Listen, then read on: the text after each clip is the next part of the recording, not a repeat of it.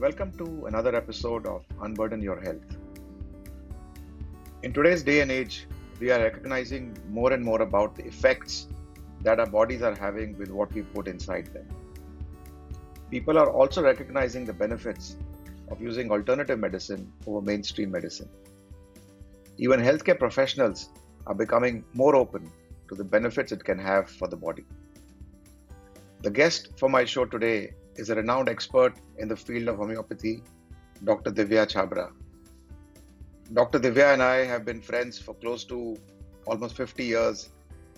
And ever since we moved into the same building, living across the floor from each other, we have constantly been challenging, fighting, and pushing each other. And I can't imagine a better friend than Divya over these last 50 years. Divya was introduced to homeopathy at the age of seven months when a severe colic was instantly relieved and a looming laparotomy was averted. She's always been a bright student, and we used to always compete who would come first uh, in our class. And that continued when she received a gold medal uh, from CMP Homeopathic Medical College, after which she did her MD from DKMM Homeopathic Medical College. To date, 10 new homeopathic remedies have been researched by her which are now being used all over the world. Her unwavering dedication to her patients and the research and the search for the bullseye simillimum, which is the perfect constitutional homeopathic remedy for the patient, is matched by her zeal for teaching all that she knows to the practitioners and students of homeopathy for almost 30 years now.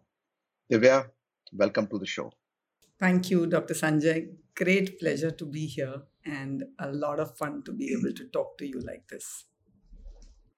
So I know when you know we both completed our class 12 and uh, as always you've been such a bright student but you chose homeopathy over you know allopathy i chose allopathy i chose mbbs but you prefer to you know venture into homeopathy do you want to take our listeners as to why what was the real reason that you prefer to choose homeopathy? So basically, the person responsible for this is a homeopath called Dr. Rai Bishambar Das, who came from Pakistan to India, Delhi, with my grandfather during the partition time. He was by his hobby was homeopathy, and he had a charitable clinic and he used to give homeopathy to many patients. He has a wonderful book called Select Your Remedy, which is available on Amazon. So my grandfather, my my mother's father, brought up my entire mother's family on homeopathy through right. Dr. Das. And when me and my brother were born, obviously this continued right from when we were Pune and when we came to Mumbai. All through my growing years, that's all I've seen. Right. I've seen my father, who has a strong family history of diabetes, his sugar spiking for the first time and then becoming normal purely with homeopathy and staying normal. At that time it didn't seem any anything unusual to me. It's only later i realized what happened. He had paratyphoid typhoid and i saw the homeopathic remedy being given. And so when i had to choose a stream of medicine and by then already it had become a proper graduate degree this was the field that I naturally gravitated to. I always knew I wanted to be a doctor. It's one of those yeah. lucky things I have that from childhood I knew that I want to be a doctor. And um, this seemed to be the field that naturally I would choose. Sure. I mean, I could have actually thought about uh, elocution, being an ex- extremely powerful speaker, uh, throw ball player, besides so many other things. Uh, and I'm sure you have a full life even today. But uh, tell us, you know, over these last 30 years, uh, what's been your experience in homeopathy? And if you were to maybe highlight some of the key differences that homeopathy brings to the table as compared to, you know, traditional or other alternative medicines, what is it that makes homeopathy so much more attractive today? So, when I got into homeopathy, it was just because that's what I knew and that's what I saw, and I saw the results. But as I moved and started learning and watching the practice of homeopathy, two of my other interests that had actually started towards 9th, 10th, 11th, 12th seemed to come into this area very luckily for me. And one was neurology, the study of the brain, and the other is the what makes us tick, the psychology of the human being. And Sure. so homeopathy being a holistic medicine had as I learned it, I saw and realized that it's not just about the sugar pills and the fact that it doesn't have side effects, but that it incorporates mind, body, the psychology, the medicine, the physiology, as Right. well as the brain to see what the disease process is and choose the remedy according to that. So, homeopathy is basically started by Samuel Hahnemann from Germany, a doctor himself who this was the time when modern medicine was the time of leeches and venesections. Sure. And he was pretty frustrated with this kind of practice. So he stopped practice and began translating medicine textbooks into different languages. It is said he knew about 11 languages. So, as he was translating one that is called Cullen's Materia Medica, and he was in the process of translating, the story goes that he read that uh, malaria is cured by quinine because it Right. bitter. And this didn't make sense to him. And in what could only be considered a quantum leap of consciousness or thought, he took that quinine to see what happens to him. oh, okay. And as he took the quinine and he began to notice the symptoms in his body, he suddenly seemed to recognize that he was getting, without getting the malarial parasite, getting symptoms like periodic fevers, intermittent fevers, and the chills, and symptoms similar to that of malaria. Okay. So he tried this with some other medicines that were commonly being used, like belladonna for scarlet fever at that time, right? Right. And he found this happening in with other medical substances that he began to use. Of course, he's probably read about the principle, but based on this, he founded the hypothesis that do the medicines that cure the patient work because they are similar in effect to Sure. the symptoms that the disease organism produces which is completely which is the other side of the antipathic form of medicine and so the founding principle of homeopathy is similia similibus curantur which superficially or simply means likes let likes be cured by likes Sure. but what it means is that when that medicinal substance is taken by a healthy person and they note the entire symptom, new symptom group that they develop, right. and when that same group of symptoms together is seen in a patient with a disease, then that medicine, when given to that patient, will effect the cure. That Okay. Matching uh, remedy is the Right. simillimum because it is matching the symptoms produced in the healthy person to the symptoms in that diseased person. That's the first principle. The second is that the medicines are highly diluted. Uh, the third principle is that when we are prescribing these medicines, we prescribe it on a very individual symptom basis. What that means is if a patient comes to us with a group of symptoms, first we are noticing the common symptoms, common meaning what would be expected with that disease pathology. Right. And then we are seeing what are those symptoms which are not expected, which are not common or not diagnostic of the organ pathology.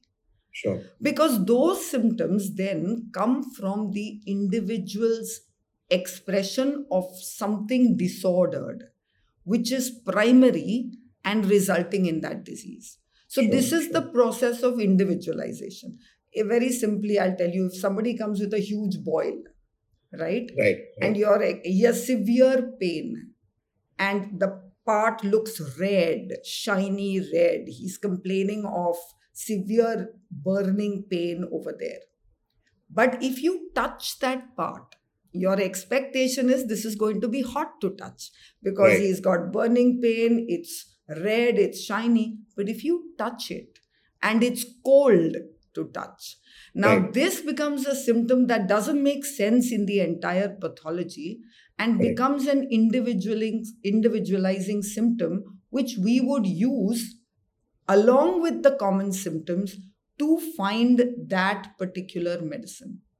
Because sure. in homeopathy, for a particular disease pathology, like if we said typhoid, there would not be one remedy. We would have close to 1,000 medicines from the repertoire to choose. Oh. And therefore, we have to choose the, the remedy for the person matching his common symptoms of typhoid. Understood. But those symptoms that are not expected in typhoid, they are individual to him.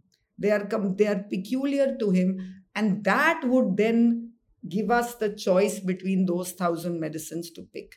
So, sure. the three principles being the matching of the similars, the dilutional of the remedy, and the third is the choice of the remedy on the individualizing symptom. So, this kind of is really the bedrock on which. Understood. And Understood. primarily, uh, although there are some variations, but the primary aim is we're choosing often, even if a person has two or three problems, right. we are looking at a deeper point from and looking at the outer symptoms as ultimate results. Like we studied in pathology, functional changes precede structural changes. So right. we're looking at what we are seeing as when the patient comes to us as really the almost the end result of a process that has started before. And right. we are trying to find usually just one remedy that sure. covers that entire gamut of symptoms and matching that to the symptoms. So I think this, uh, you know, I think gives me an insight about the whole concept of history taking. And you know, while history taking is such an important aspect in any field of medicine, but I have seen that in homeopathy, it probably holds uh, a very significant part of the diagnostic uh, approach. You know, you also take a, a, video recording of the person, and I guess your interest in uh, the psychosomatic aspect, the neurological aspect, and as you just explained, you know how it is individualized. The treatment is individualized. I think that probably explains the kind of emphasis uh, I have seen you put, and I think most homeopaths perhaps put on history taking. You know, so maybe you could just give a little bit of an insight on, you know, what is the diagnostic approach that you take. You know, history taking is one of those, uh, and I also know that you refer to a lot of books where you know you have lots of choices where you have to match, you know, uh, individualized symptoms to various uh, options of drugs but maybe you could simplify that for the audience how do you exactly what is your approach for you know arriving at a diagnosis so basically the evolution of medicine and homeopathy from the time of Hahnemann to today has kind of moved in a parallel, right? So, where we are today is recognizing all over, we are recognizing that mind and body is one, right? and we are also we also recognize that things that are happening to us which we are consciously aware of there is also another part of a process that we are not aware of that we are unconscious of. Right. Now that could you could consider that like the unconscious of freud and jung and whoever come after that. But today it is beyond that and it actually goes to the actual brain matter where the entire body functions are recognized to be we know this right? It's controlled from parts of our brain the medulla oblongata the pons all that is controlling body functions. We also know our fight and flight mechanism is part of that part of our brain which is automatic and hence unconscious in its function. Right. And on the other hand, there is that part of the brain that is conscious, that we think, that we are using for our cognitive abilities. So, on one hand, there is this recognition today that when we are talking of mind body medicine psychosomatic it's no longer a unit a separate thing altogether because ultimately right. we are recognizing today that mind and body is one and the the the um, advances in medicine that are there for it is the uh, so the PNEI system, the psycho neuro endocrine immunological system, for which a lot of people have received Nobel prizes since 1970. This system is kind of really the bedrock of where I think understanding the human body has gone today. Sure. Uh, there have been experiments that were done. Um, that there is Candace Pert who found the neurotransmitters receptors, right. and she found the same receptors in the brain as exist in our immune cells. The macrophages and lymphocytes have the same neuroreceptors. So right. the neurotransmitters that affect the brain also affect your immune system. It has also been found in the endocrine system. The same nerve compositions that go into the immune cells also go fr- uh, from the brain to the endocrine. Sure. There's um, another uh, person who then in 1970s did the experiments where he found that this system, which was is not a linear system, so it doesn't go like brain affects the nerves, affects the hormones, affects the immunity. It, there's a backflow between all of these. Right. It moved further today to people now. The gastroenterologist very excited about PNEI because now the gut is the second brain. Correct. because they found the same receptors in the gut that are in the brain, the same neurotransmitters. And sure. to just make it, neurotransmitters sounds like a really big word, but actually we are all talking about it in our world today. So, two kinds one is the neurotransmitters we all talk about, like serotonin, dopamine, you know, histamine, adrenaline. Everybody has been talking about it, normal people. And that is one group of neurotransmitters. And then you have all the hormones, the thyroid, oxytocin, all these come under the neuropeptides. So, sure. what was considered endocrine or hormones is actually part of this whole neuropeptide system. So, what we see is that the entire change that occurs first occurs in this axis. Something is going wrong in this axis and then the result is the function of the organ starts going haywire right. and ultimately you see it in the pathology like a swelling or you'll see it in actual blood tests or actual development of symptoms right. so when we are looking at it we are looking at the symptoms that exist today but we are tracing it back to the changes where it originated from that is at this psychoneuroendocrine immunological symptom. So when we take the history, we will take the history of the patient on his lifestyle, his perceptions of things, his uh, cravings and aversion, sure. thermal modalities, the overall metabolism, sleep right. patterns, individual digestive symptoms, the hormonal, the periods, and other hormonal symptoms, even if the person doesn't complain of a problem there.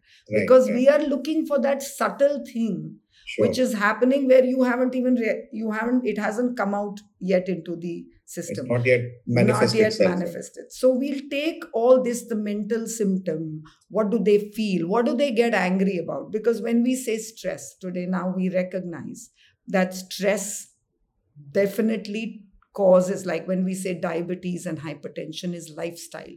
What we basically mean is what we've recognized is the sugar rush in our system a blood pressure going up in our system is a natural function of our autonomic nervous system and its response comes from chimpanzee time to us and the right. response was meant when we were men in the jungle and a tiger comes to attack you.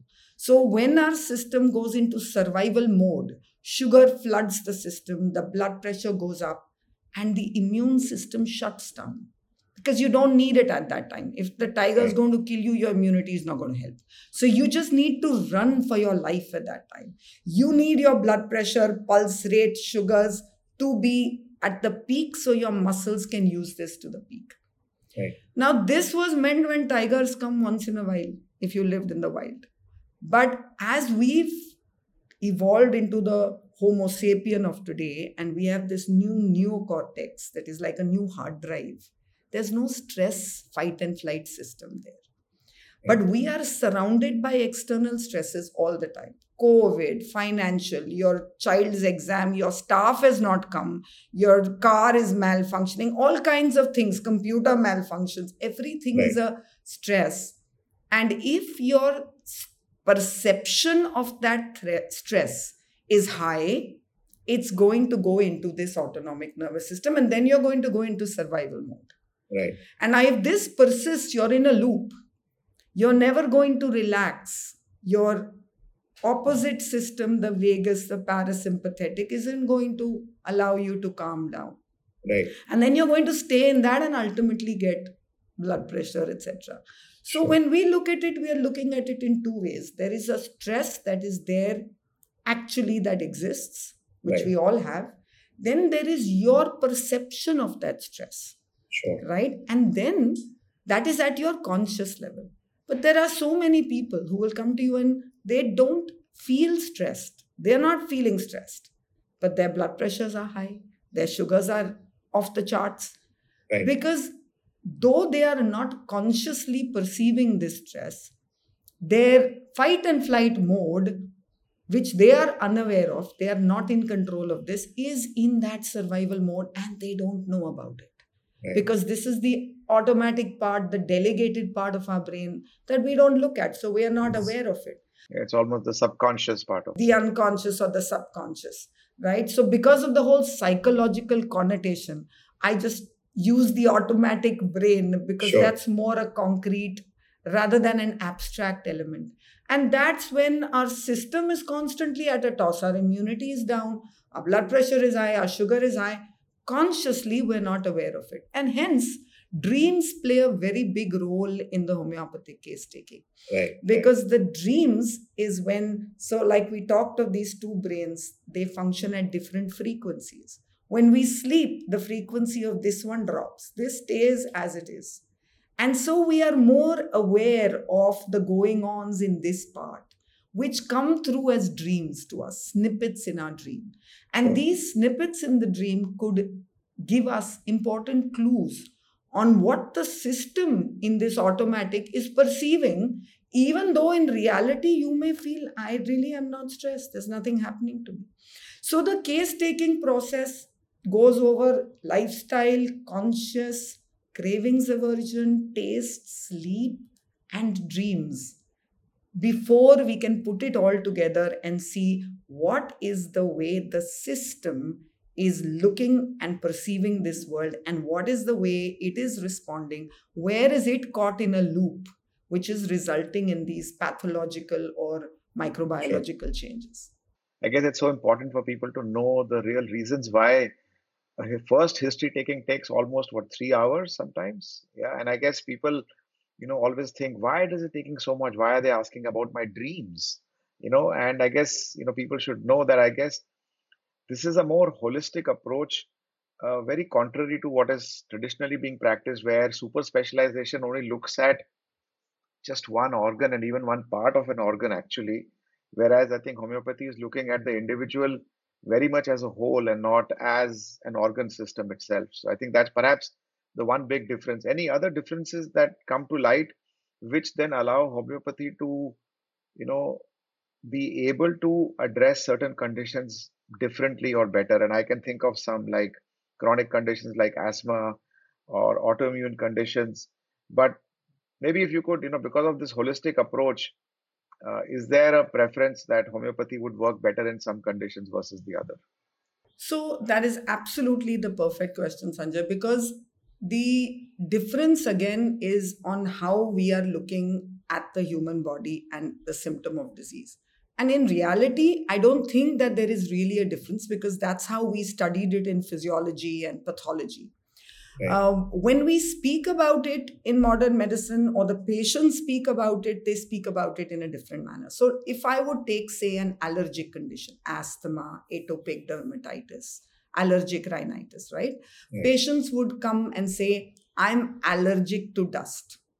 I'm allergic to peanut or i'm allergic to the perfume etc etc right. right because they are getting a wheeze or a cough or a sneeze when other people in the room are not getting that same response so right. that again when we look at it in the homeopathic or holistic system what we are seeing is that the dust or the perfume is not the problem right because when the dust and the perfume becomes a problem then all the human being respond like that because that's our natural protective.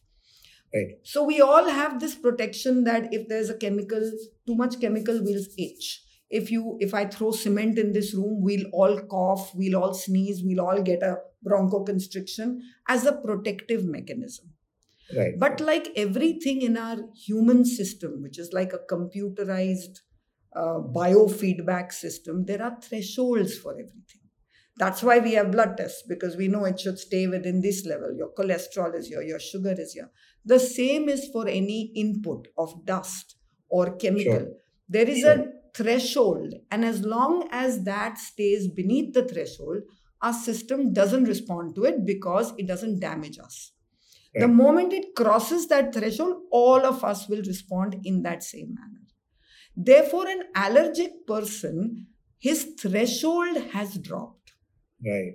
Right. So the when the way we look at it is the dust is not the problem, the perfume is not the problem. Your threshold, threshold. in the whole system of working, which is that neuroendocrine immunological system, that threshold has somewhere got altered. There is a right. bug in that computer program. And that is making you respond in that particular way like for example the simpler example is epilepsy right? Like the way we studied in physiology we have constant electrical charge going to all our muscles to keep them toned. Right. it's only when it crosses a threshold the action potential that's when the actual muscle movement will happen. Correct. in an epileptic person in that area that threshold has dropped.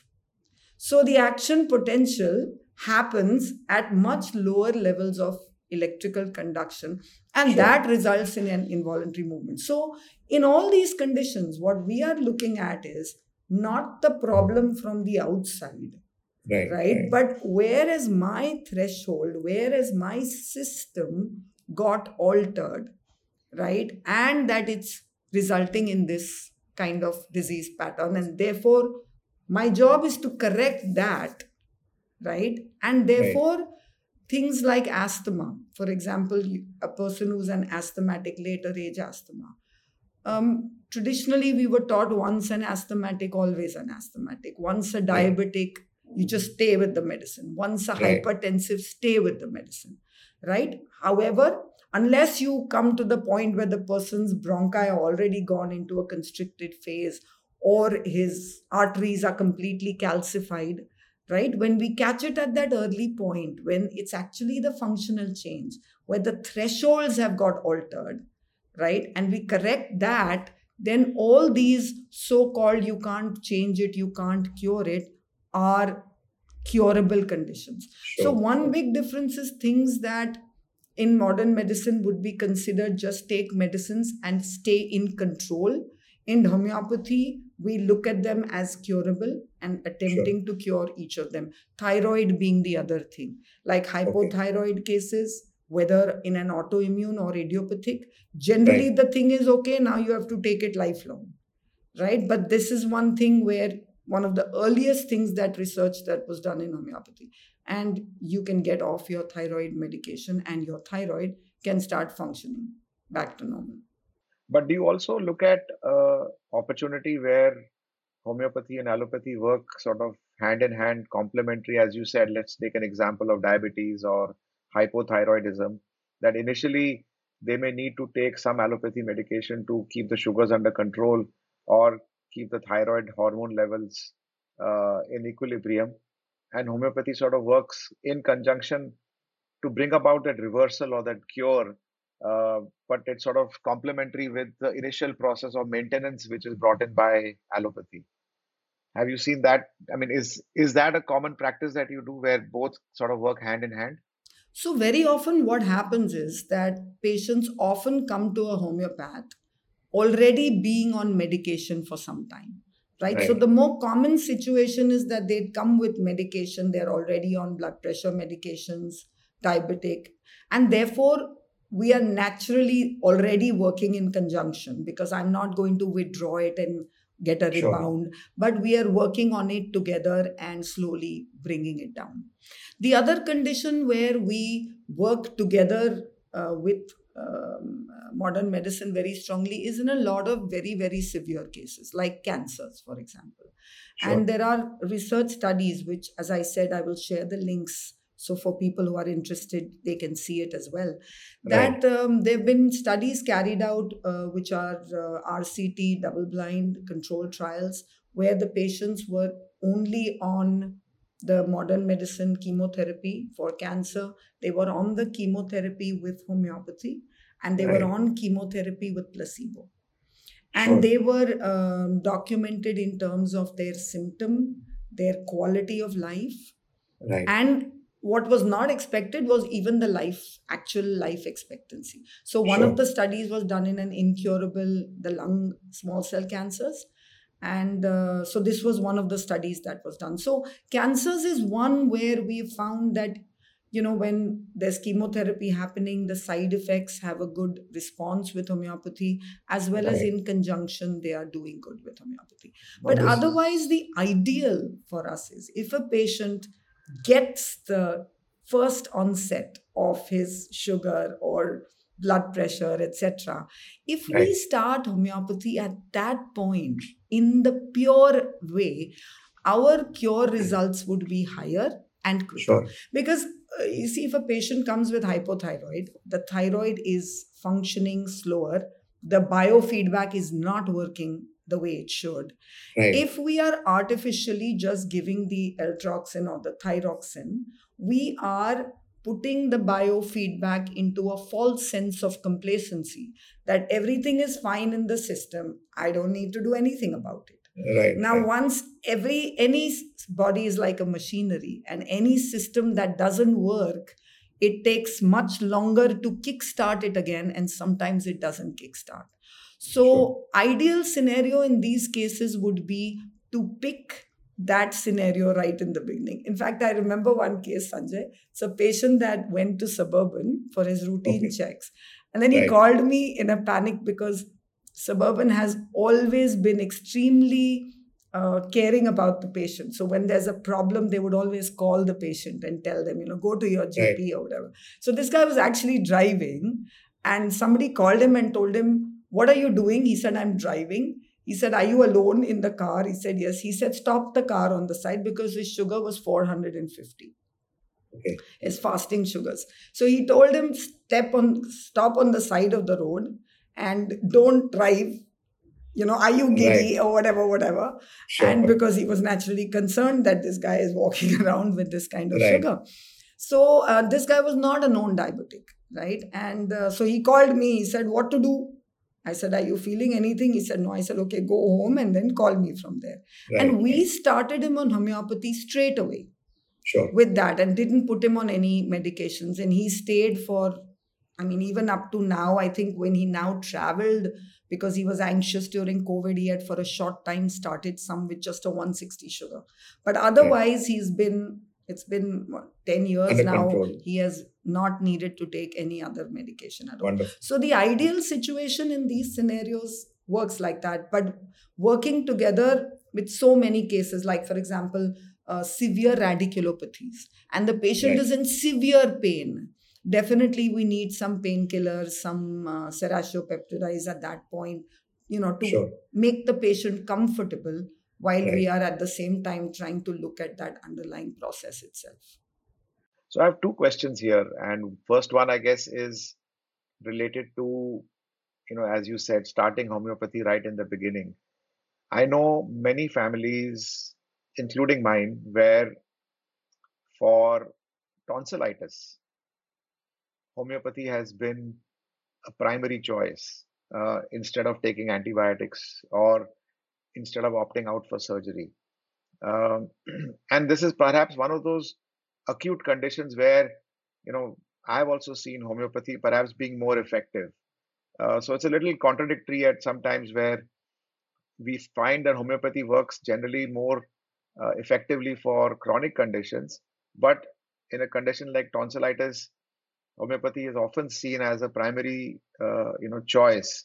So maybe you could throw some light on this and then follow that up with, you know, this whole con- misconception or reality about, you know, homeopathy cure generally takes time.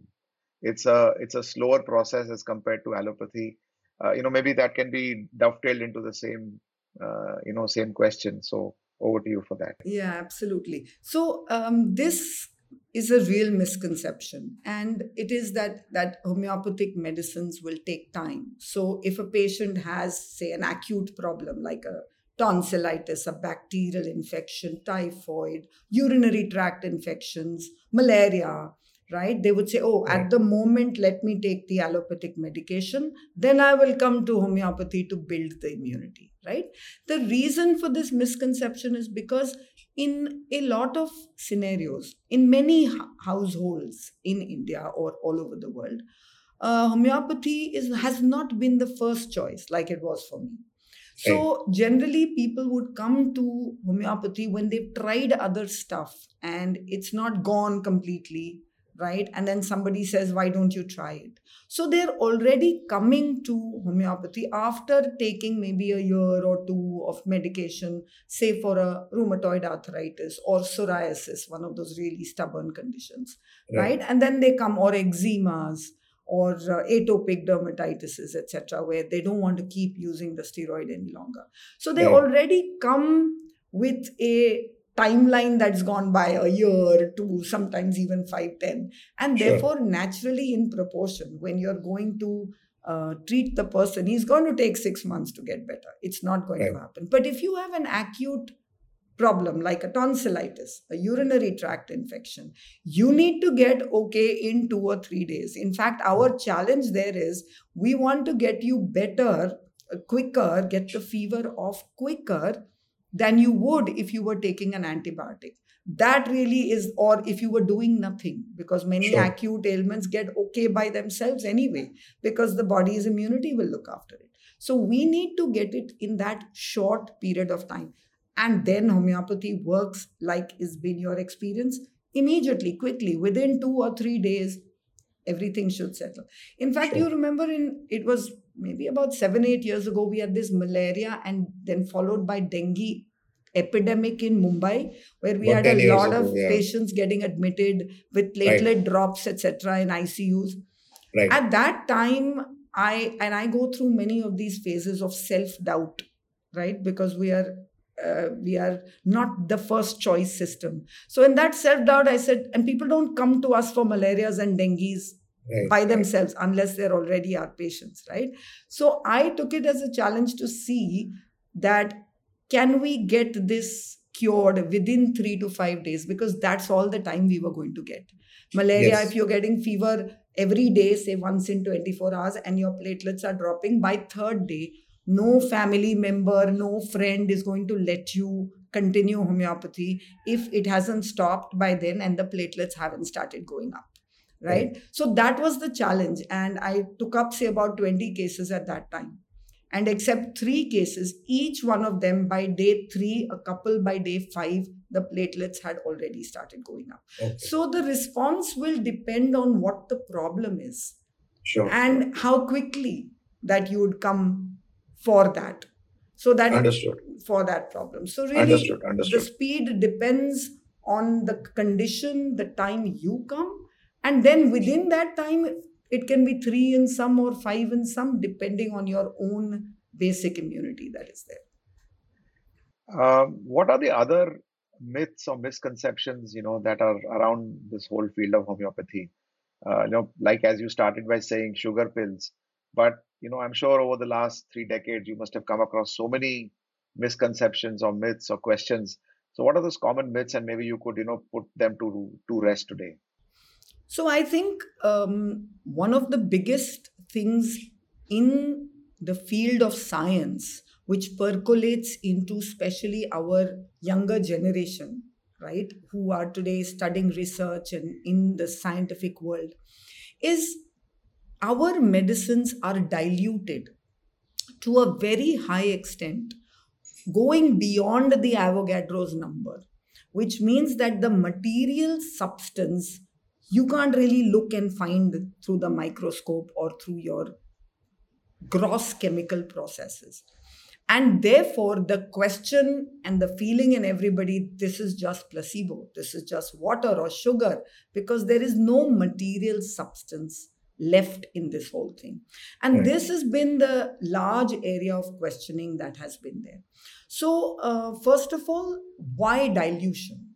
Right now, um, you know that there is what's called Arndt Schulz law or hormesis, where not just in homeopathic community but in science it is recognized that toxic substances or biochemical substances in a diluted dose give a beneficial effect then in moderate dose gives an inhibitory effect whereas sure. in a stronger dose can give a toxic effect so it's that u curve so the dilutional dose being of some efficacy or benefit is not a new concept at all. It's just right. being applied to homeopathy and it's been proved by, as I said, Arndt Schulz in Sweden primarily, Switzerland.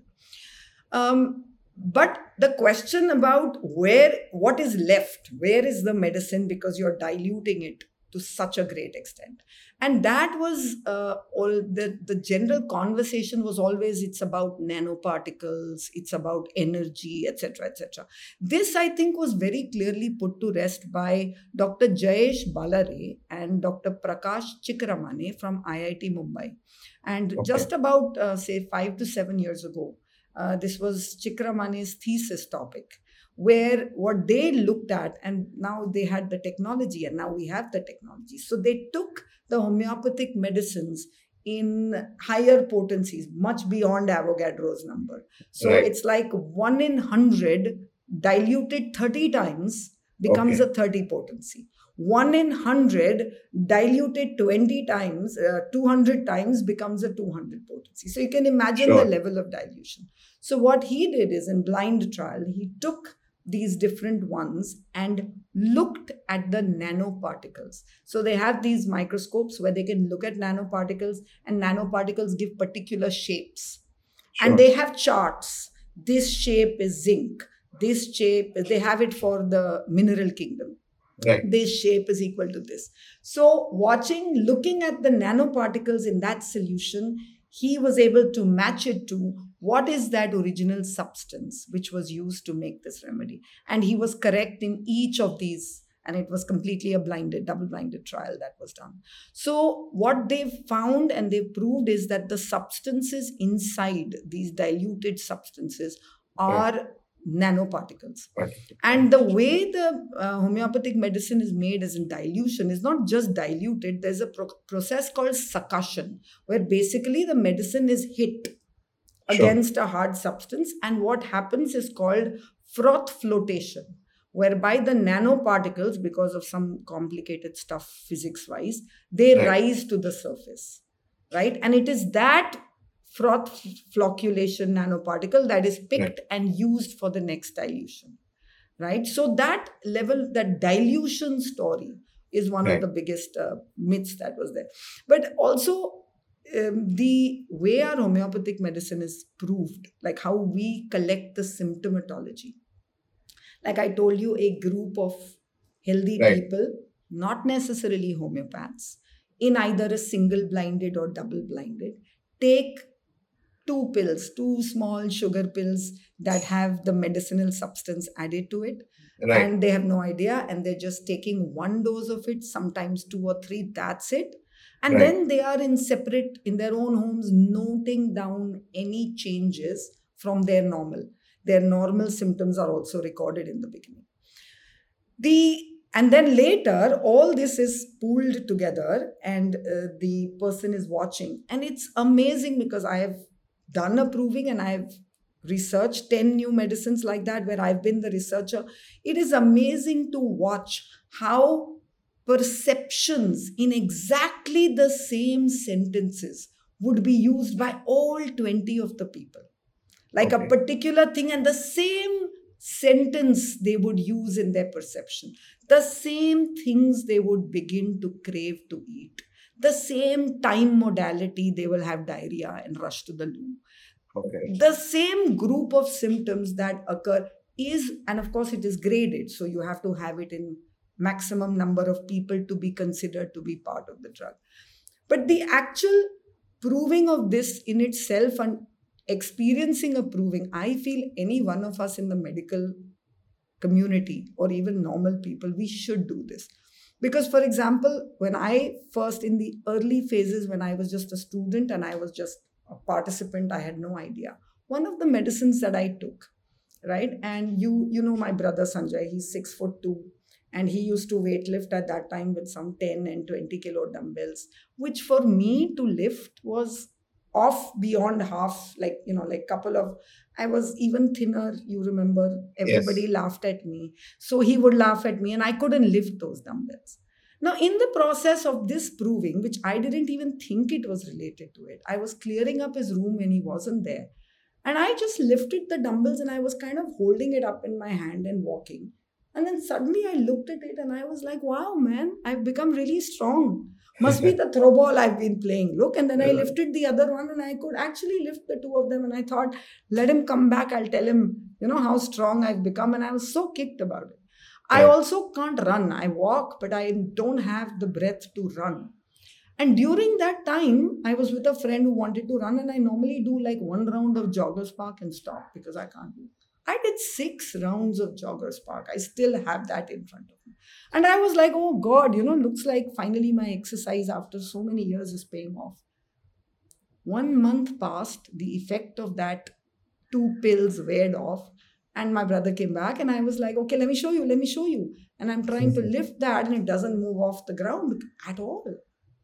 And I was like, what the hell happened between that month and this? I couldn't run now. I can't lift these dumbbells. When, of course, we all got together and I looked at the notes, I realized that every one of those people had had that same experience. Sure. So, not only that, but then I realized that our sense of the limitation of the human body is so limiting. I don't have the muscle strength. How will I lift it? I have to work for 20 years before I can lift it. I can't run. I don't have the capacity. I don't have the strength, stamina to run. But just those two pills changed the inner functioning to such a way that without any training, I just lifted those. Right? Which means the capacity of the human body right. is far greater than what we actually hmm. understand and our own perception of it limits and that limitation can come as doctors even in healing because so many times we look at a thing and you say ye to cure ho hi nahi sakta you know you see a right, report right. and you feel oh ho ye to but how much of it is what is the possibility of the human body is far greater than what we can think and perceive yeah sometimes our mind becomes an obstacle itself. Our mind becomes an obstacle. Our perception becomes an obstacle, which then affects the chemical changes and the functions of. Our yeah, and contrarily, I guess uh, you know I've seen my daughters uh, having had this habit from my mother take Nux vomica. Uh, you know, whenever they have any issue with the stomach, and you know, it almost makes them feel instantly okay. And I would always think, you know, it's just psychological, I guess. But uh, what today you have proven that it's obviously there is a lot to it. It's not just sugar pills. There is a lot of nanoparticles doing their magic inside. Uh, so towards the end let me ask you uh, you know every science has its own limitations. Are there any limitations that you find in homeopathy where you say that okay these are things that perhaps homeopathy will not be the first option or choice uh, or that you know perhaps you need to look into this slightly differently any condition that you know maybe something that you've come across where you said i think homeopathy may not be the best choice and you're still doing your research on that so i think that in general we are all doing research in the so-called difficult incurable diseases so cancers right. hiv right there's right. Uh, kidney damaged kidney, re- dialysis, transplant, right? Sure. Cirrhosis of the liver. These are kind of conditions where the organ seems to be damaged to the point where we're not able to bring it back, right? Um, or the kind of effect on the body is such that the system isn't able to get out of it. So these are things where, uh, like everybody else in medicine, we are also working uh, to see what we can do. What do we need to modify to be able to um, cure each of these cases? Because sure, I think, sure. like anyone in the field of medicine, we're always looking for that point where we will cure everything right? And therefore, technically, the limitation to us as homeopaths is not the disease. I think one of the key differences is in modern medicine and homeopathies. In modern medicine, it's often the disease, the diagnosis, the microbiology that you would say this is a cancer that has poor prognosis. In homeopathy, because our medicines, so in vitro, if I take the bacteria and I add the homeopathic medicine to it, I can't kill it. Right. I need the body's immune system, the body's PNEI there to effect that cure and kill the bacteria because we are using the vitality, the body's natural healing capacity. Right. Our right. aim is to eh, strengthen that and correct where anything may be wrong in that situation right so we the body's natural system is what we are using now if sure. for example i'm dealing with a case that is very acute like in one of those malaria cases that i told you one of them was a young child that was a 4 5 year old child and i took the symptoms of that child but right. i did not find that peculiar symptoms like i told you that right. individual symptom which points to me where what his immunity needs.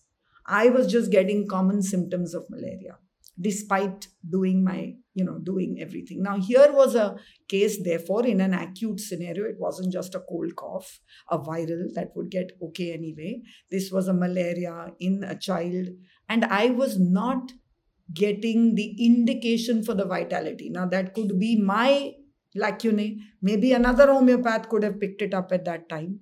Sure. Or it simply is that at that moment the vitality wasn't strong enough to be able to fight it by itself. Sure. And this is the case, for example, I said, I'm not getting, I'm not seeing that medicine that will, I will confidently give you. Right. And therefore, you should take the allopathic medication. Sure. So, in a case that is acute and life threatening or dam- life damaging or organ damaging, and i'm not getting the i or other homeopaths are not getting that individualized symptom where we are seeing that not only are we targeting the malaria but that individual immunity because that's the one that's going to fight actually right? Then i would not take that chance and then i would say that this sure. is what you then of course there are other things like cancers etc because of so many things including ethics including you see the research that we are able to do in numbers because modern medicine is the prevalent system of medicine so if a patient says i'm going to do homeopathy right there's going to be so much uh, pressure and so much doubt right? So we don't also have those numbers of cases that only come to us and don't do anything else and only do homeopathy. Sure. to be able to say that can we cure this kind of a condition completely? Right? So anyway the condition is bad considered incurable right there isn't enough research data. As phys- our first job is to be a physician second is to be the homeopath. So we sure. would perhaps leave it to the patient or weigh and pros and cons and in those scenarios say okay let's do both in this particular situation right?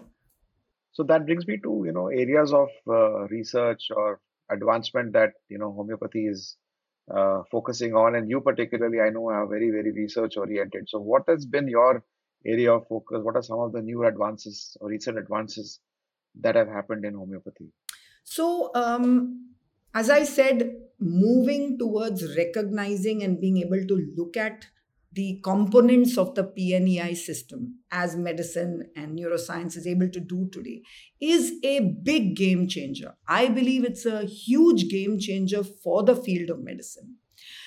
Um, that's something which I think that where we are going to is one of the questions is how does the homeopathic medicine actually work? Where and which cell is it actually changing has been very difficult to document. Because of these the nanoparticles the subtle we didn't know these receptors until 30 years ago right? So we didn't know these neurotransmitters until 30 years right, ago. right. so we didn't we didn't know where to look and what to look for.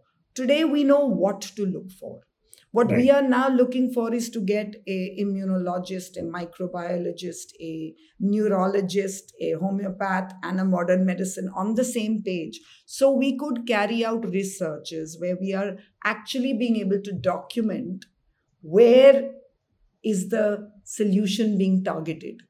Sure. And I think that would help us to fine tune and uh, effect cures in many more cases.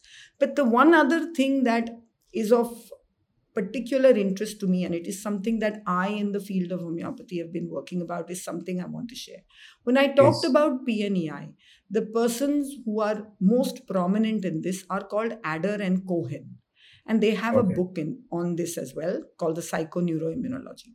Now, what experiment they did is they took a group of 100 rats and gave them a very strong anti cancer drug whose natural response is to drop the white blood cell count. Right? Sure. And what they then did is the Pavlovian model of conditioning, where every time they gave these rats this cancer injection, they also put saccharine on their tongue. Okay. And they did this repeatedly. After significant repetitions, measuring in each of the rats on every day, the drop in the white blood cell, the immune response drop that happened in each of them, they Right. took away the injections. And in these group of 100 rats, only put saccharine on their tongue and repeatedly did this, measuring in each of these rats again the drop in that immune system response.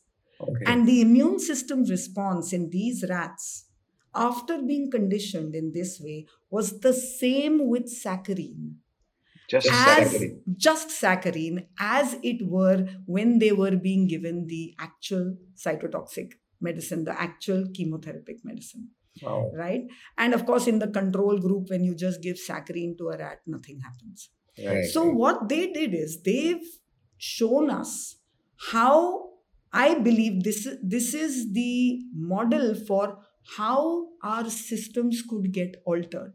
What is that bug? Like when I told you, our body is a machine functioning, every organ has a neurological circuit, it has neurotransmitters, it has hormones, all coming and making sure it affects. At the backdrop of it is our genes right. right? So that's the whole process. The gene is the computer program. Then it comes out into your nerves. The nerves send it to the chemicals hormones and then your machine functions in that superb time coordinated fashion.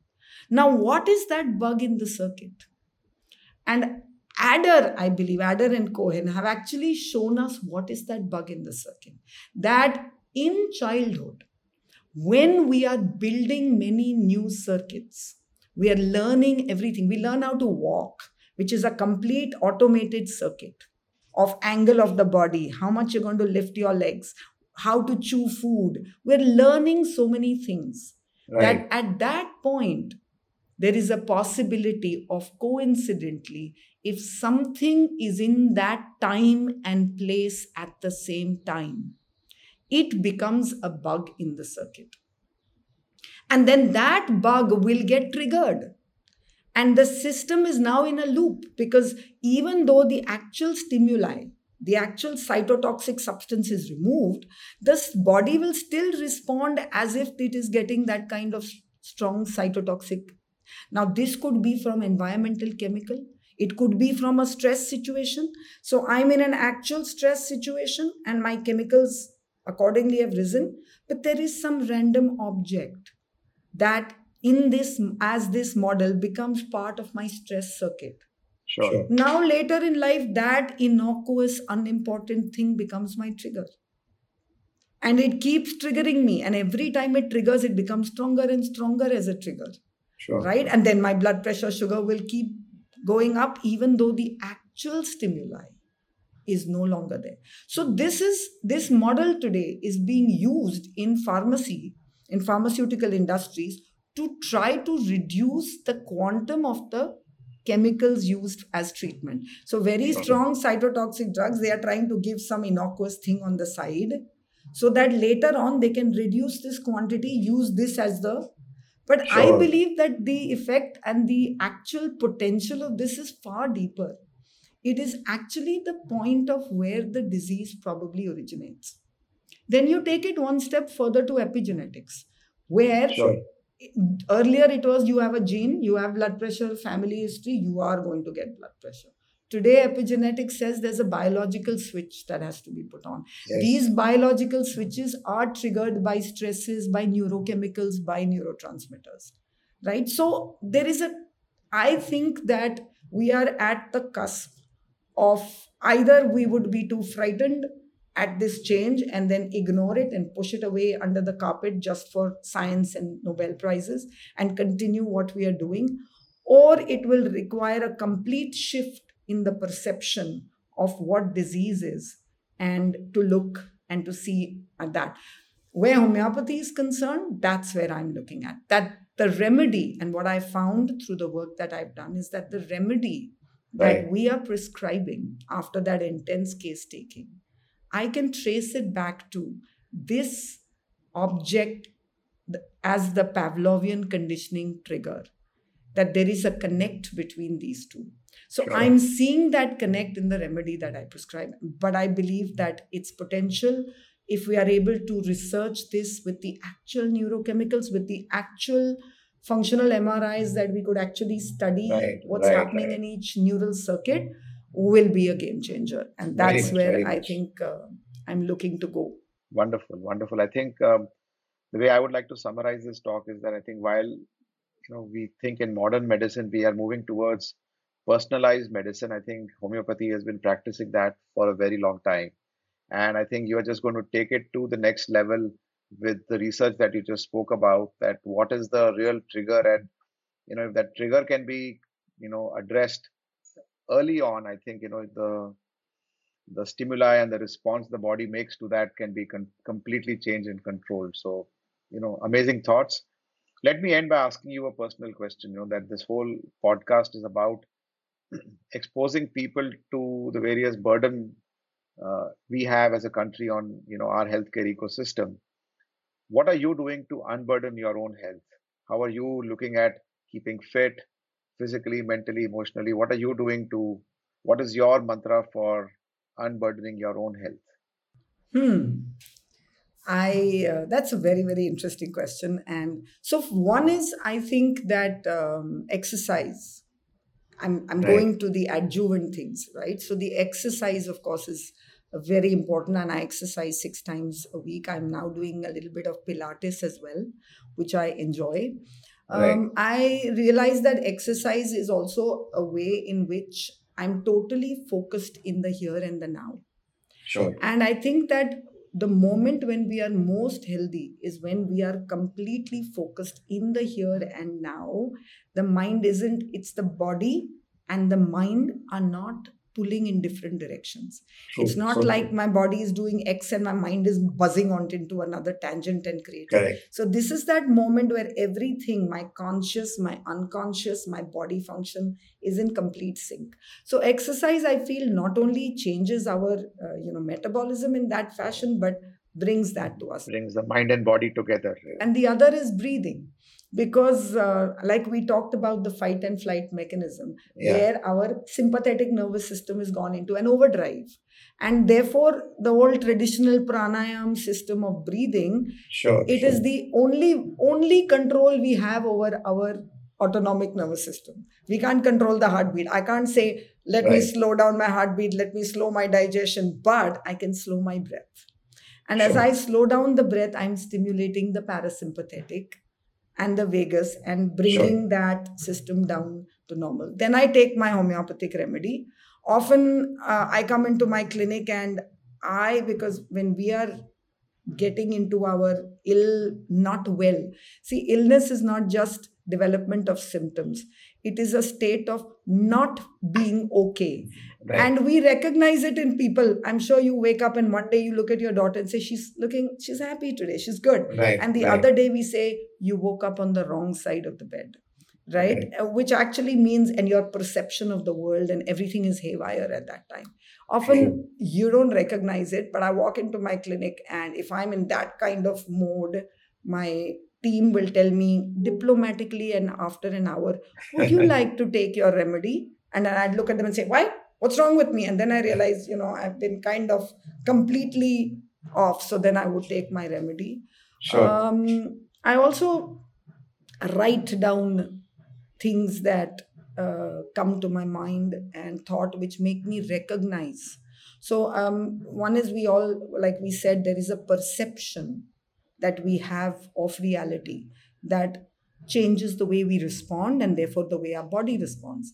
And so often we justify that perception of reality. So i'll say i was irritated with xyz because that person behaved like that right, right? and there's always something you can find in somebody. There's always a reason but then i started start turning that towards myself because yesterday i didn't get irritated with that guy right, right? today right. i got irritated with him. So it's not just him there is something i am perceiving.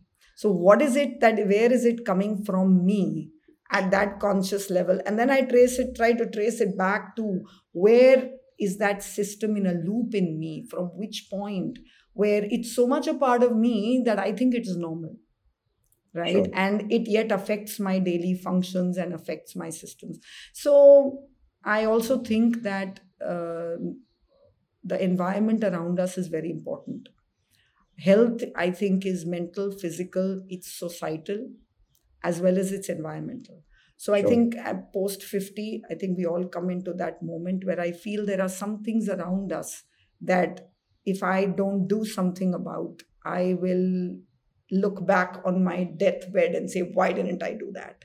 So I'm doing that. And environmentally, if our environment is not healthy, there's right. just no way each individual one of us can be healthy. So these are the different things that oh, I am trying to do to reach a point of health for self and others. I'm still trying. And uh, I look forward to I look forward to catching you on the beach soon for a early morning walk that has been pending for a long time. But uh, this has been this has been great.